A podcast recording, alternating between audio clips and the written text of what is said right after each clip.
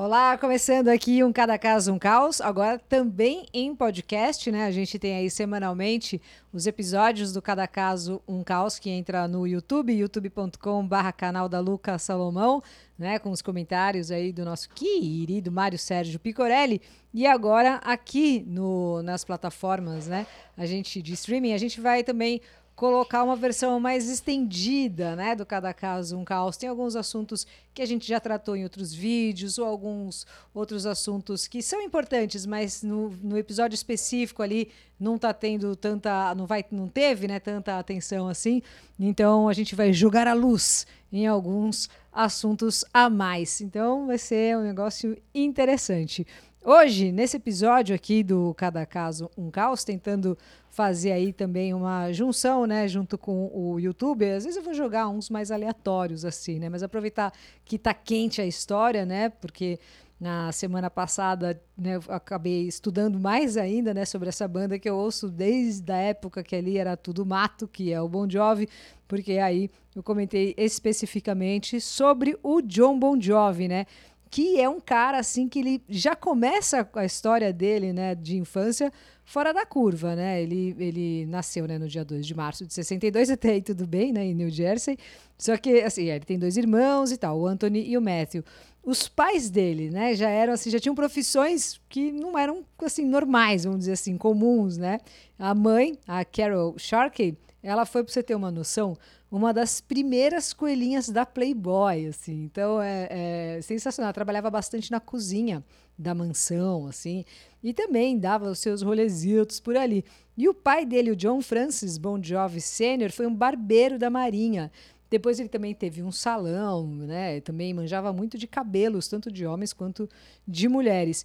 E o tio avô, por parte do pai do John, era só o Frank Sinatra. Então ele tem assim até, né, sempre é, comenta sobre esse orgulho, né, de ser um parente ali um pouco distante, mas não deixa de ser um parente ali também do Frank Sinatra, né? O João, quando ele tinha lá seus seis aninhos, molequinho de tudo, assim, sempre foi aquele menino bonitinho, né? Só que naquela época ali, ele queria ser físico nuclear.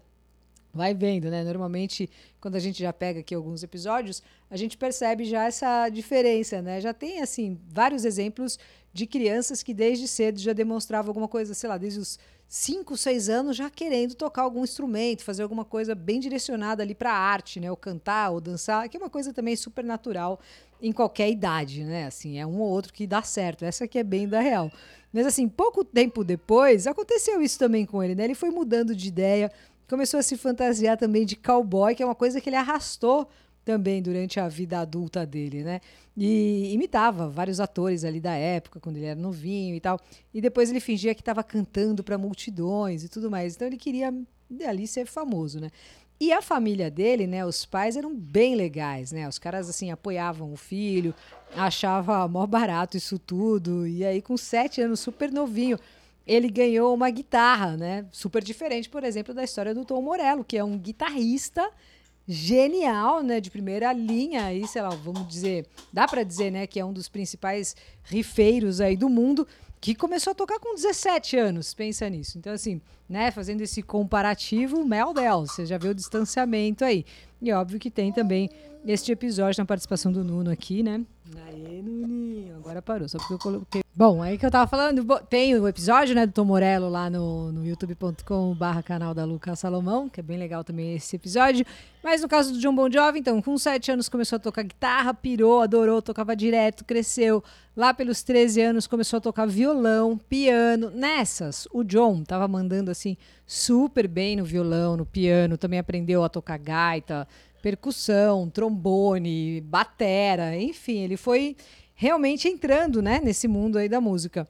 E o John Bon Jovi começou a cantar ali perto dos 15 anos de idade. Os primeiros shows foram assim, né, festinha em New Jersey, né, nos bailinhos da escola, e ele tava mesmo assim pirando em música e o boletim tava sangrando, né? Então, os pais falaram para ele, ó, titio, não dá para você ficar, pra gente ficar passando pano aí para você.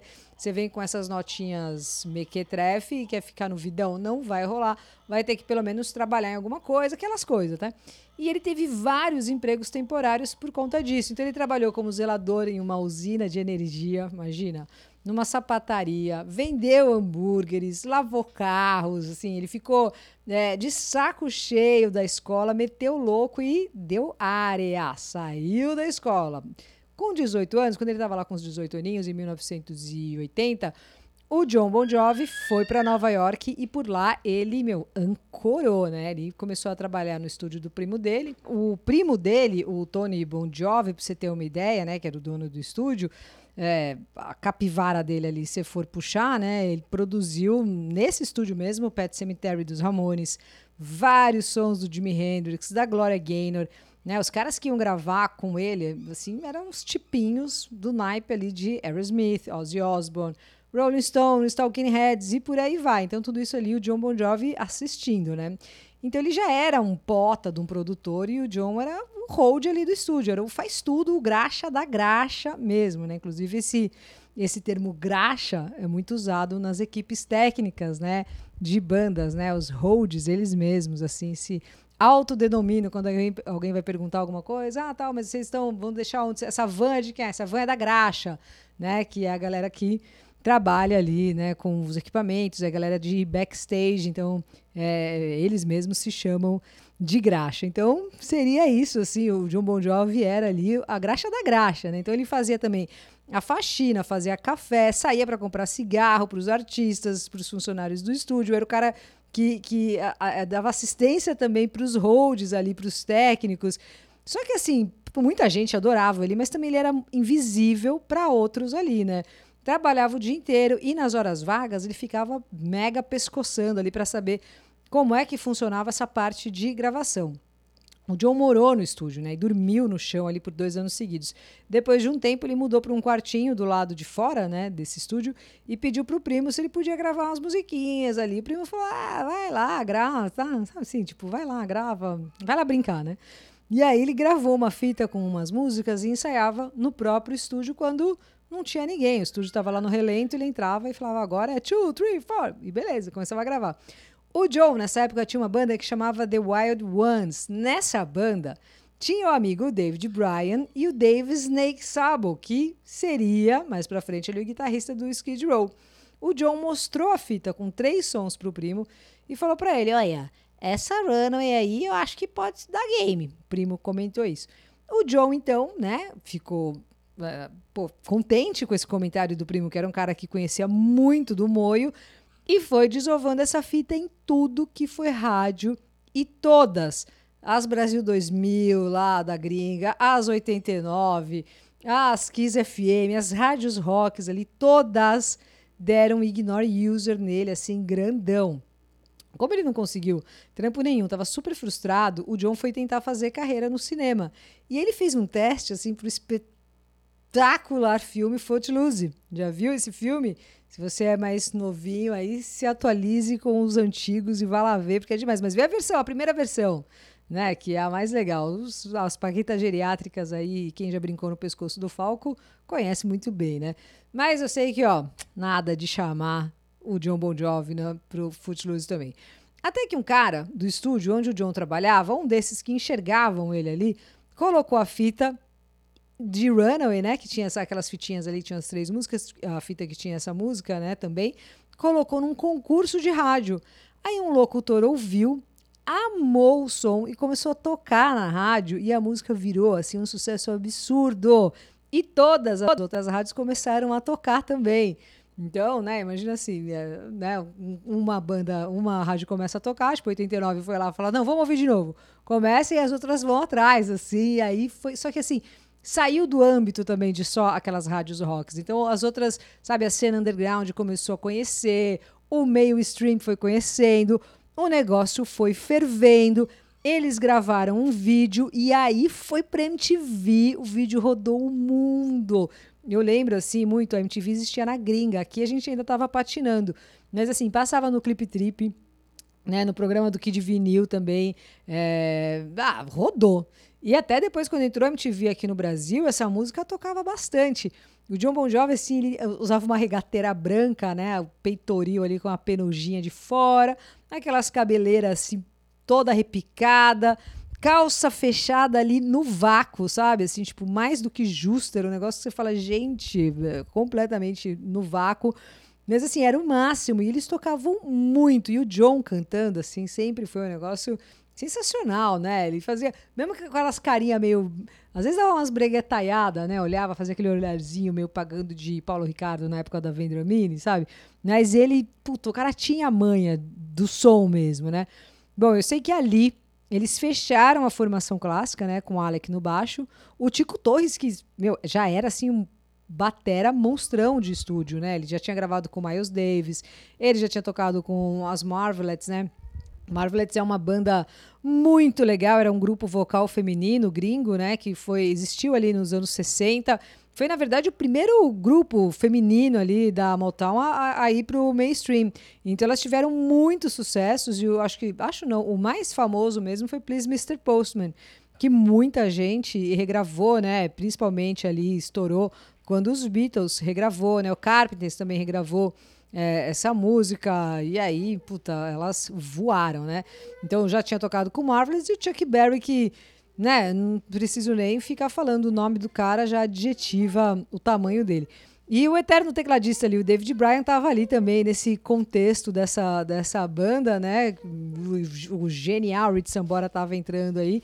Inclusive, o Rich Sambora falou para ele, falou, mano, não é por nada, cara, mas eu acho que a gente vai se dar muito bem nessas composições, então vamos junto aí que é nós, irmão. E não deu outra, né? Tanto que eles são referência assim para muita gente quando você vai falar de duplas, né, de caras que tocam juntos assim.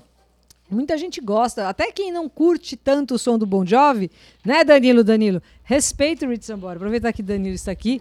Não é uma verdade isso? Eu acho sim, eu acho sim o Hit Sambora um excelente guitarrista. É, o lance também que ele tem com os timbres, né? Que ele fez, que ele tira de som de guitarra. É, a época, assim, uma dupla, né? John Bon Jovi e Hit Sambora, os caras que compõem tão bem juntos, né? Um complementa o outro. E tem um negócio também que fora a parte de, de guitarra, timbre e composição e solo também, né? Tem que falar dos solos dele ele, na hora de fazer os backing vocals ali, o cara apavorava e ficava muito, muito bem encaixado na banda. Então, assim, o cara tinha um lance como guitarrista, um papel muito importante. E depois ele teve a carreira solo dele também, né? Essa pegada meio blues, cantando e tal. E excepcional mesmo, guitarrista ali pra época e até hoje em dia o cara muito talentoso, acho que formava uma dupla bem legal. Formava mesmo, muita gente sente falta, assim, mas foi que foi, né? O Bon Jovi ali seguiu e, como o Dan tava falando, o Rich foi ali também pra carreira dele. Vira e mexe, eles ficam nessa, assim, né? De fazer um som juntos e tal. Mas, enfim, voltando ali para a história dos discos, né? Os dois primeiros álbuns do Bon Jovi não foram, assim, muito bem de venda, sabe? Aquele sucesso, né? Absurdo. Mas o terceiro, que é o Slippery When Wet, foi um absurdo né, de 1986. Esse álbum está na lista, né, dos 200 álbuns definitivos no Rock and Roll Hall of Fame e um dos mais vendidos da história do hard rock, né? Tem sons ali fenomenais, né, como You Give Love a Bad Name, né, que é um clássico sensacional, Living on a Prayer, Wanted Dead or Alive, Never Say Goodbye, entre vários outros hits e também quem ajudou na composição foi o mestre, né, o Desmond Child, indicado ali pelo mais mestre ainda, o Gene Simmons do Kiss, que também está aqui, né, no Cada Caso um Caos, tá no YouTube, né, youtube.com/barra canal da Lucas Salomão. Depois vá lá ver que, sou suspeita, mas eu acho esse episódio do, do Gene Simmons um dos mais legais. É, nem de perto chega a ser um dos que mais teve view e nada disso, assim, né?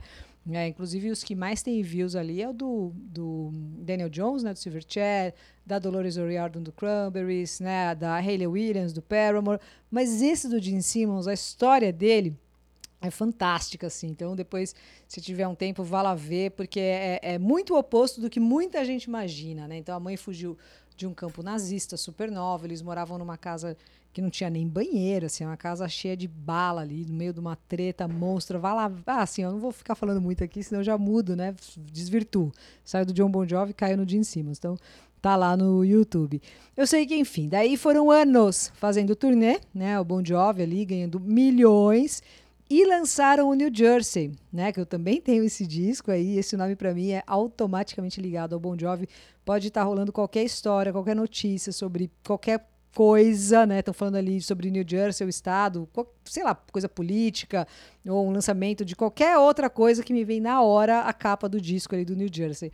Foi um outro sucesso ali astronômico, né? Geral pirava naquele jeito ali, né? Que vinha desde o primeiro álbum, né? Ele dando o John Bon Jovi com aquela andadinha, aquele jeitão quase meio canastra, né? De ser assim mas com aquela voz rouca, enfim, aquilo que a gente comentou, né? Um instrumental, tudo ali era é, era um negócio legal, né? Era, não, era, não era só tipo visual, tinha ali uma parte musical bem importante, né? Que foi o que fez a grande diferença também, né? No, no caso do Bon Jovi, tem muita gente que até hoje é fã enlouquecida, assim, tem as tatuagens, né? Igual do John Bon Jovi, fez o búfalo, né? Aquele símbolo do super-homem que na verdade esse búfalo ele fez no dia também que ele casou, assim, meio que na louca, e o Super-Homem também, tá tudo dos anos 80, né? Assim, da Plock. Foi lá e colocou e vamos que vamos. Mas bom, aqui nesse momento eles fincaram a bandeira como uma banda que não veio para ser esquecida, né? Então, Bad Medicine, Born to Be My Baby, I'll Be There For You, You Give Love a Bad Name, Blood and Blood, essa música é maravilhosa, né? E o negócio aí foi avassalador, tocaram no mundo todo. Inclusive aqui no Hollywood Rock, né? É, o sucesso foi gigantesco, foi tão grande que a banda quase acabou. Tem um, uma entrevista que eu vi já faz um tempão também. O John Bon Jovi ele comenta sobre isso. Ele fala que no, nesse dia né, do show do Hollywood Rock, eles estavam assim, tipo, vindo de uma turnê giga loucuras mil. Falou que o Tico, quando ele olhou, o Tico tô, tipo, desmaiou ali no palco, sabe? Foi um negócio exaustivo. E o John disse que nessa fase ele chegou a beber muito mais do que o normal, né? Tava extremamente cansado, a voz não dava conta, o estresse estava assim no talo. A banda tinha se transformado numa verdadeira máquina, né? Os caras tinham ali uma equipe trabalhando, vidas que dependiam dele, deles, né? Famílias que eram sustentadas através desta marca que se transformou o Bon Jovi, uma empresa absurda de grande, né?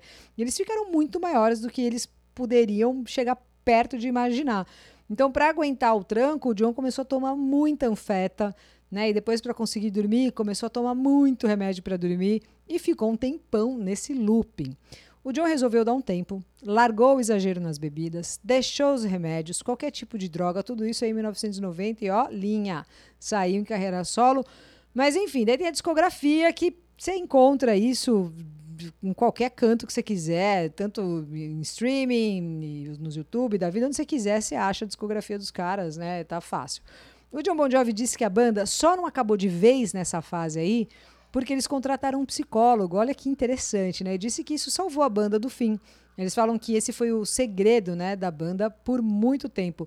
Um dos resultados foi entender que no caso deles, para a banda funcionar, não dava para ter uma democracia. Então o que, que ele diz? Que são cinco caras cada um querendo uma coisa diferente, e por isso eles acabavam não saindo do lugar, ficava é, sempre rodando ali no mesmo canto, sabe? Aquela história do barquinho, né? tem cinco pessoas remando, uma tá remando para cá, outra para lá, você vai ficar ali parado. E aí o John fala sobre um pensamento do Henry Ford, né, o fundador da Ford, ele fala assim, que é preciso ter um técnico, né, alguém que lidere ali a história, e no caso, esse alguém seria ele. A banda concorda, né, que desde o começo o combinado realmente foi esse, e que, na verdade, a visão dele tem funcionado há 40 anos. Então, né, errado não tá, né? Dentro do Bon Jovi eles topam essa pegada, mas cada um pode fazer o projeto musical paralelo ali que quiser, que, meu, não tem erro. Na época que ali era tudo mato, né? Se você for puxar a capivara do John Bon Jovi, você vai ver que ele chegou a ter uma passagem na delegacia. Então tem umas manchetes tipo, nossa, é, John Bon Jovi foi preso, né? Parece que o cara ficou preso, nossa, se ferrou pra caramba, comeu é, rango frio, azedo com pneumonia. Mas não é isso, né? Não é que ele foi preso, preso. Ele tomou uma canseirinha, tudo por besteira, né? Isso, as duas coisas nos anos 80. A primeira vez foi que ele estava pagando de camelô, vendendo pôster pirata do lado de fora, lá do Madison Square, Square, do Madison Square Garden, né? Isso tudo para juntar dinheiro para o show do Bruce Springsteen que ele queria ir. E na segunda vez, O John foi preso quando ele e a Doroteia, que é, foi a namorada, namorada dele desde adolescência, né, esposa e tudo, foram presos ali numa pista de patinação no Central Park. Tava bem louco ali de cachaça, sem documento. Os caras, mano, quem que é esse tio de cabelo repicado sem documento? Esteja preso. Mas depois, logo na sequência, já saiu. E ele falou: Eu sou bom John, vem aqui meu crachá, tem aqui, ó, a minha entrada VIP. Pro camarote, o cara falou: Mano, quem é você? Nem sei quem você é, tio. Você tá sem documento, vamos lá. Mas depois, área. Saiu fora rapidinho, né, da, da dessa canseira aí. Na vida pessoal, né, é, o John chegou a beliscar várias famosas, assim, né, tipo a atriz a Diane Lane, né, é, muita gente também comenta sobre uma história, né, de um triângulo amoroso do Rich Sambora dela, né, falam que, pô, o Rich Sambora já passou por ali, aí depois veio o John Bon Jovi, aí cada um falou uma coisa, mas assim, nunca teve eles comentando sobre isso, sabe? Teve um cara que comentou, que falou, né, na biografia X, mas, né, vou aqui no que a gente já viu que o que ele comentou, que assim, ó, eles namoraram e ponto. Aí teve a Cindy Crawford também, né, modelo extremamente famosa ali na época, né? Ela estava no auge do auge, mas ele gostava mesmo era de uma mina que lutava karatê na escola, que estudou com ele, tinha a mesma idade, namorada de colégio ali, que era Dorothea Hurley né? Eles têm a mesma idade, se conhecem desde o colegial. Até que depois de fazer várias baguncinhas por aí, ele com 27 anos, num sucesso absurdo em 1989, voltou da tour, foi para casa da Doroteia e se declarou ali, né, para ela, foi conversar com a mãe dela mesmo, tipo, pegada a pedir a mão em casamento, assim, sabe? Olha, traduzindo, né, botando, se fosse botar uma tecla SAP ali mesmo, ele falou alguma coisa tipo, mano, eu sempre gostei de você, Passei nos jardins aí, abri umas gavetas, mas, cara, meu negócio é ficar aí contigo mesmo. E aí falou para ela, venha. E aí, beleza, nessas eles foram para Las Vegas e se casaram na capela do casamento de Graceland, com a bênção de um sósia do Elvis Presley. Olha isso. Sem ter nenhuma aliança para fazer uma ceninha ali na cerimônia. Então, muita gente criticou, né? Eles foram metralhados ali pelas famílias, né? As famílias se sentiram ofendidas, os produtores da banda ficaram putaços. E o John basicamente falou, mano, vocês que lutem, casei, é isso aí. Resultado, eles são casados até hoje e são assim super conhecidos por serem um dos casais aí que estão há mais tempo no mundo do rock, né? São 40 anos juntos, sendo 30 de casados. O John e a Dorothea têm quatro filhos, né? É, os meninos, o Jacob, o Romeo e o Jesse, e a mais velha que é a Stephanie. Aí vai entrar um dos, vou nem dizer um dos, vou falar o que o próprio John Bon Jovi falou. O perrengue mais traumático na vida dele, né? Ele fala que aqui foi o maior problema que ele passou na vida, o maior medo, a maior tragédia que aconteceu na vida dele. Ele tentou esconder isso da mídia, mas não deu certo, né? Que foi a overdose da Stephanie, né? Da filha dele, isso em 2012. Ela tinha 19 anos só. E foi encontrada desmaiada, apagada, assim, num quarto, né? Do, do, do alojamento onde ela estudava. Foi levada com urgência lá para o hospital mais próximo, depois de sofreu uma overdose de heroína. Um negócio assim pesadão. E a Stephanie, que é super chegada no pai, também tomou assim vários processos né, judiciais por causa dos antecedentes com o uso de drogas. No quarto dela, a polícia, lá, os tiras, encontraram heroína e maconha, além de várias outras drogas sintéticas. Então ela chegou a ser presa, mas foi solta logo depois, né? E as acusações foram reduzidas porque tem uma lei lá que é a lei do bom samaritano. Isso é lá no estado de Nova York e ela ficou longe das drogas desde então. Essa lei do bom samaritano é, é um negócio assim interessante, né? É de, do final de 2011 ali, mais ou menos, né? Que lá que Nova York aprovou essa lei que resgata em parte né, os princípios de, de uh, Good Samaritan 9.1, né? Que essa lei o que, que é? Ela limita a proteção para pessoas com posse de pequenas quantidades de drogas. Porque o que acontece? Antes dessa lei existir, quando a pessoa estava vendo, você pode ver isso em série, filme, né? Vira e mexe aparece isso. Você vê uma, né? o cara tá vendo ali alguém entrando em coma, tendo um, um, problema com droga, o que, que ela faz? Ao invés de ligar para a polícia, às vezes o cara larga outra pessoa na rua, dá, dá tchau ali, ou dá de louco, vai embora, deixa a pessoa em casa e essa pessoa acaba morrendo. Por quê? Porque ela poderia ser presa, né? Então, assim, essa lei do, por causa do, do uso de drogas, né? Para você estar tá ali do lado, enfim, aí começa. Quem te deu droga, quem que isso, quem que aquilo. Então, para evitar, muitas vezes as pessoas iam embora e a outra pessoa morria.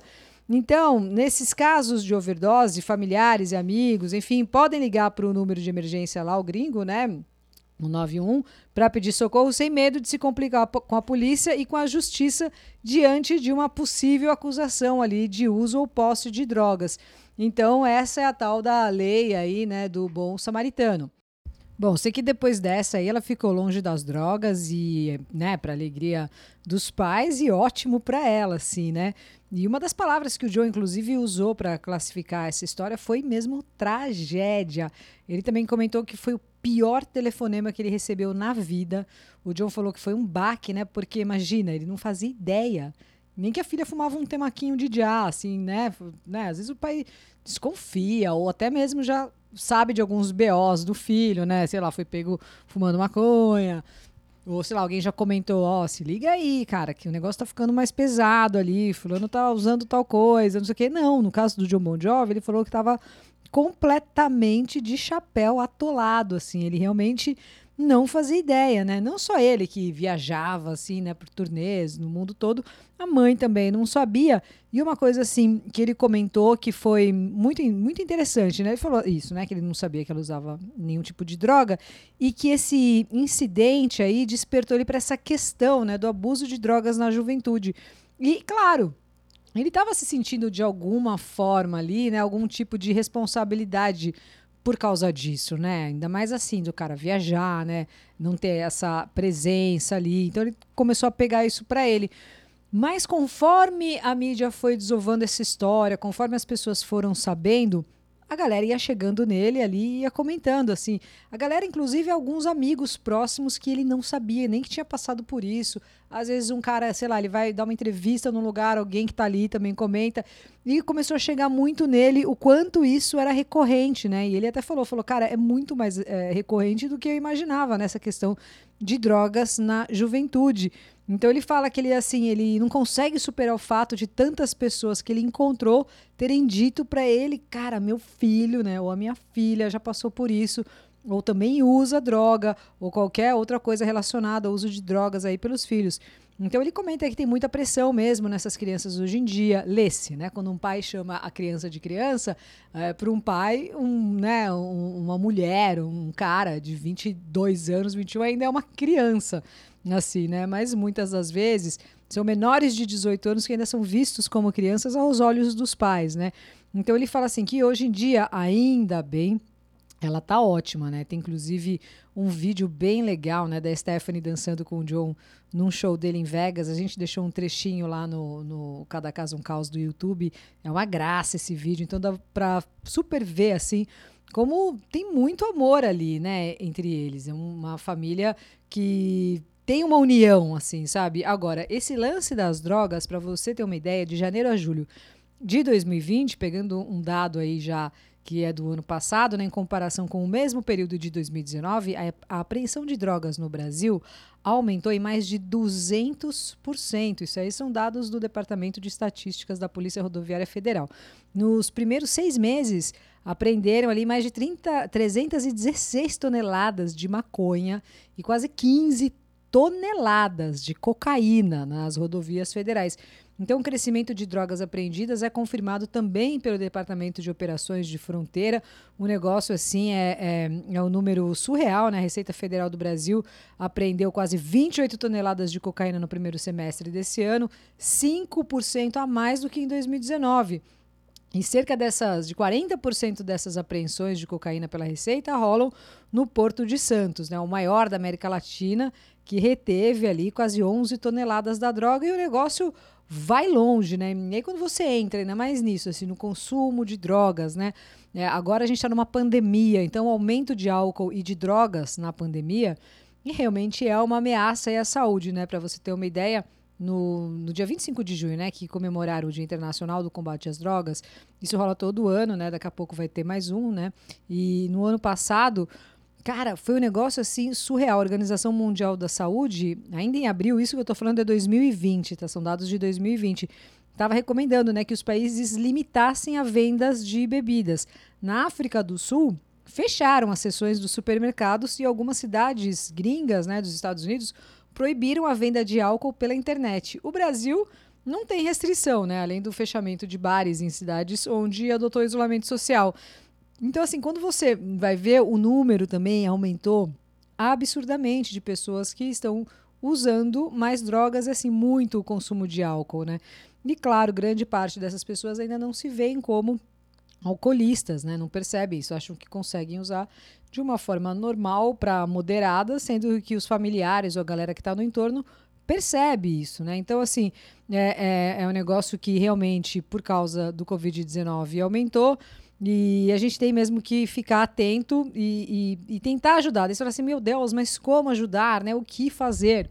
Então é aquilo, né? Buscar ajuda psicológica, ajuda psiquiátrica e também você consegue encontrar tratamento de graça aí, né? Contra drogas, né? Quem desejar aí, sei lá, um internamento para tratar a dependência de drogas, tem que primeiro, claro, né? Buscar uma orientação do seu médico, né? O médico da família, o médico aí da sua confiança, ou o médico que você vá mesmo pela primeira vez ali, né? Para conhecer, para saber o que, que você pode fazer, né? Que vai te indicar instituições que podem te ajudar com o tratamento, né? Os centros de atenção psicossocial, né? Que são os CAPs, né, que são exemplo de instituições do governo que ajudam no tratamento das drogas.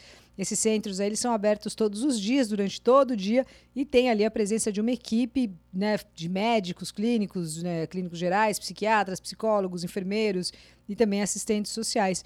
Então, isso também pode ser de uma ajuda. Aí. Dá uma olhada, CAPS CAPS, uma das, das vantagens né, dos centros de atenção psicossocial é substituir a necessidade de hospitalização do paciente e aí vai integrando ele no próprio tratamento, né, ao responsabilizar ele em dirigir ali diariamente, em chegar ali diariamente ao CAPS do seu município. Dirigir, que eu digo, não é dirigir, ir dirigindo, é dirigir-se a, sabe assim, é você ir, colar, chegar, encostar em tal lugar. Então é, é bem interessante. Então você procure saber aí se você precisar disso, é uma boa, o CAPS, C-A-P-S. Bom, passado esse perrengue aí, né, na vida do John Bon Jovi, né, que é um cara extremamente fodaralho, é um ícone, né, canta pra caramba. A gente sempre comenta no nosso programa lá no Ramona, né, dos dentão de mentex dele, que tudo bem, né, ele pode, até nele fica legal isso aí, que além de cantar muito, ele também compõe, né, com maestria, é um cara super educado, né? Ele pensa muito no próximo. A banda também é incrível. Eles ao vivo assim são fenomenais. Sempre que tiver show, se eu puder, eu quero ir, porque já fui em vários, assim, é bem legal. Inclusive teve um que foi no Morumbi. Eu sou péssima para isso, nunca vou lembrar o ano, os lugares, enfim, no Pacaembu. E aí na época eu vendi os shows do Fresno também. Aí o Fresno abriu o show do Bon Jovi. E aí eu lembro que na, quando na montagem de palco, tava lá a equipe gringa do Bon Jovi, e aí eu subi lá para ver os equipamentos e tal, daí tinha um cara mó serão que cuidava das guitarras do Rich Sambora, colocando assim, né, uma do lado da outra. E eu, ai, que legal, eu só olhei, tipo, né, elogiando, falando, ai, que legal. Daí o cara meio que olhou ali a gente, viu que tava super de boa. Daí ele, ah, pode pegar uma. Daí ele colocou uma em mim e falou assim, pode tirar uma foto. Eu fiquei morrendo de vergonha, sabe assim na guitarra do Rich Sambora com aquela cara de uh, tirando uma foto ali. Foi da hora. E o John Bon Jovi é um cara, né, assim, rico no nível Mel Dells, né? Ele comprou na quarentena uma mansão de 43 milhões de dólares. Veja bem, que é, dá o que isso? Uns 230, 230 milhas, né, de reais. Ele também tem uma moradia desse mesmo valor em New Jersey. Absurdo, assim, o lugar é, é um palácio, né? E ele também faz inúmeros trabalhos filantrópicos. Isso é uma parte que chama muito atenção, né? Na, na vida dele e sempre foi assim, né? Então ele já fez assim várias doações de milhões de dólares desde 2006.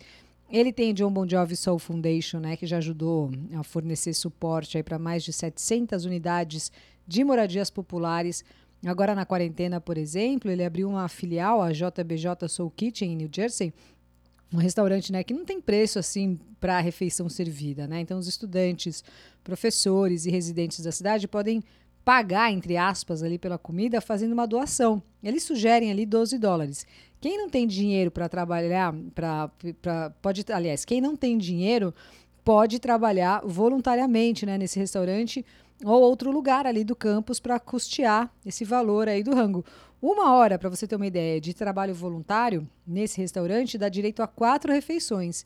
Então, nesse período, ele mesmo estava indo lá ajudar a lavar os pratos. Tem uma foto dele, inclusive, lavando os pratos. Aí tem uma história que a mulher dele conta, assim, que ele, ela tirou essa foto, assim, numas de, tipo, ah, que achou bonitinho e tirou. E ele nem tinha visto. E aí eles começaram a conversar, e aí ele tava falando sobre isso, assim, né, que a gente tem que fazer o que a gente pode fazer. E aí disso já virou uma música nova, né, que ele já lançou aí. Isso foi no ano passado, né? Foi, ele postou um vídeo no Instagram dele, né? E aí ele convidou os seguidores a falar sobre a vida durante a pandemia. Então a ideia era que as pessoas cantassem as experiências enquanto ele tocava essa música nova. E essa música chama Do What You Can, né? Que foi essa, essa ideia que ele estava tendo com a esposa. E aí ele falou, né? Pô, a gente tem que fazer o que a gente pode. Então, naquele momento, era isso que ele poderia fazer. Porque tinha muito pouco voluntário podendo ir, porque eles estavam ali num lockdown, né? Então as pessoas não estavam indo. Então, tinham pessoas ali que precisavam, os caras duro mesmo, que não, não tinham rango, assim, sabe? Precisava comer. Então ele mesmo foi lá para ajudar a lavar os pratos. Então foi uma essa música né, do What You Can fala sobre a pandemia, sobre como é importante fazer o que é possível ser feito, né, numa situação em que não tem como fazer tudo que era feito na nossa vida anterior ali, né, antes do coronavírus. Então é o que ele fala, que são tempos desafiadores, né, que a gente está passando, que é realmente um território desconhecido, mas uma coisa, como ele disse, é certa: vamos passar por isso. E aí, esse foi o vídeo que ele postou falando sobre isso. Ele também explicou a ideia, né, por trás dessa música, que é eu fiz o que faço melhor. Sentei com a minha guitarra para tentar criar algum, algumas palavras para alegrar o seu dia. Então ele jogou essa, colocou e a galera foi participando, foi contando as histórias e ficou um negócio assim bem interessante. E depois que ele começa a cantar e a tocar a música, né, esse som, e para de cantar depois do refrão, com um aviso para as pessoas começarem a cantar, ou só falarem sobre os medos, ou o que, que perdeu né, na vida e nesse momento, né, os eventos perdidos e a vida também em meio à pandemia. Então as pessoas foram também gravando e publicando os vídeos com a hashtag Do What You Can. Então, se você quiser dar uma fuçada aí, é pelo Instagram joga a hashtag do what you can e você vai encontrar aí alguns desses vídeos. É, é bem legal, assim, é interessante e é mais um movimento ali do John Bon Jovi também, né? Que ele está sempre é, fazendo alguma coisa. Isso é, é outra parte legal dele, né? Então, o que a gente percebe aí? A gente viu né, um monte de ações filantrópicas né, do, do Bon Jovi, principalmente agora na pandemia. Então, ele não é aquele cara que pega as coisas para ele só e você que lute. Não, ele divide isso, né? E isso é o tal do altruísmo, né? Então, assim, dá para a gente saber um pouco mais sobre esse sentimento, né? Sobre essa coisa do altruísmo? Quem falou sobre isso? E mandou um vídeo muito legal pra gente, tá tudo lá no canal, né? No Cada Caso Um Caos, youtube.com barra canal da Lucas Salomão. Foi o psicanalista, professor, mestre Mário Sérgio Picorelli. Vou deixar aqui então o áudio desse vídeo e ele dando essa explicação sensacional. Ouve aí, ó. Pessoal, um grande abraço. Bom, hoje temos o Bon Jovi e sua pergunta, Luca, é sobre o altruísmo. O altruísmo é um comportamento encontrado nos seres humanos cujas ações voluntárias beneficiam outros e é, muitas vezes, percebida como um sinônimo de solidariedade. Lembro aqui de personagens notoriamente altruístas que dedicaram suas vidas em prol de causas humanitárias, como a Madre Teresa de Calcutá, a Irmã Dulce e o Bon Jovi, como a Luca nos relatou. Na pandemia em São Paulo, surge a figura fantasticamente altruísta do padre Júlio Lancelotti, assim como vários heróis anônimos que trabalham contra a peste nunca curada nesse país, que é a fome.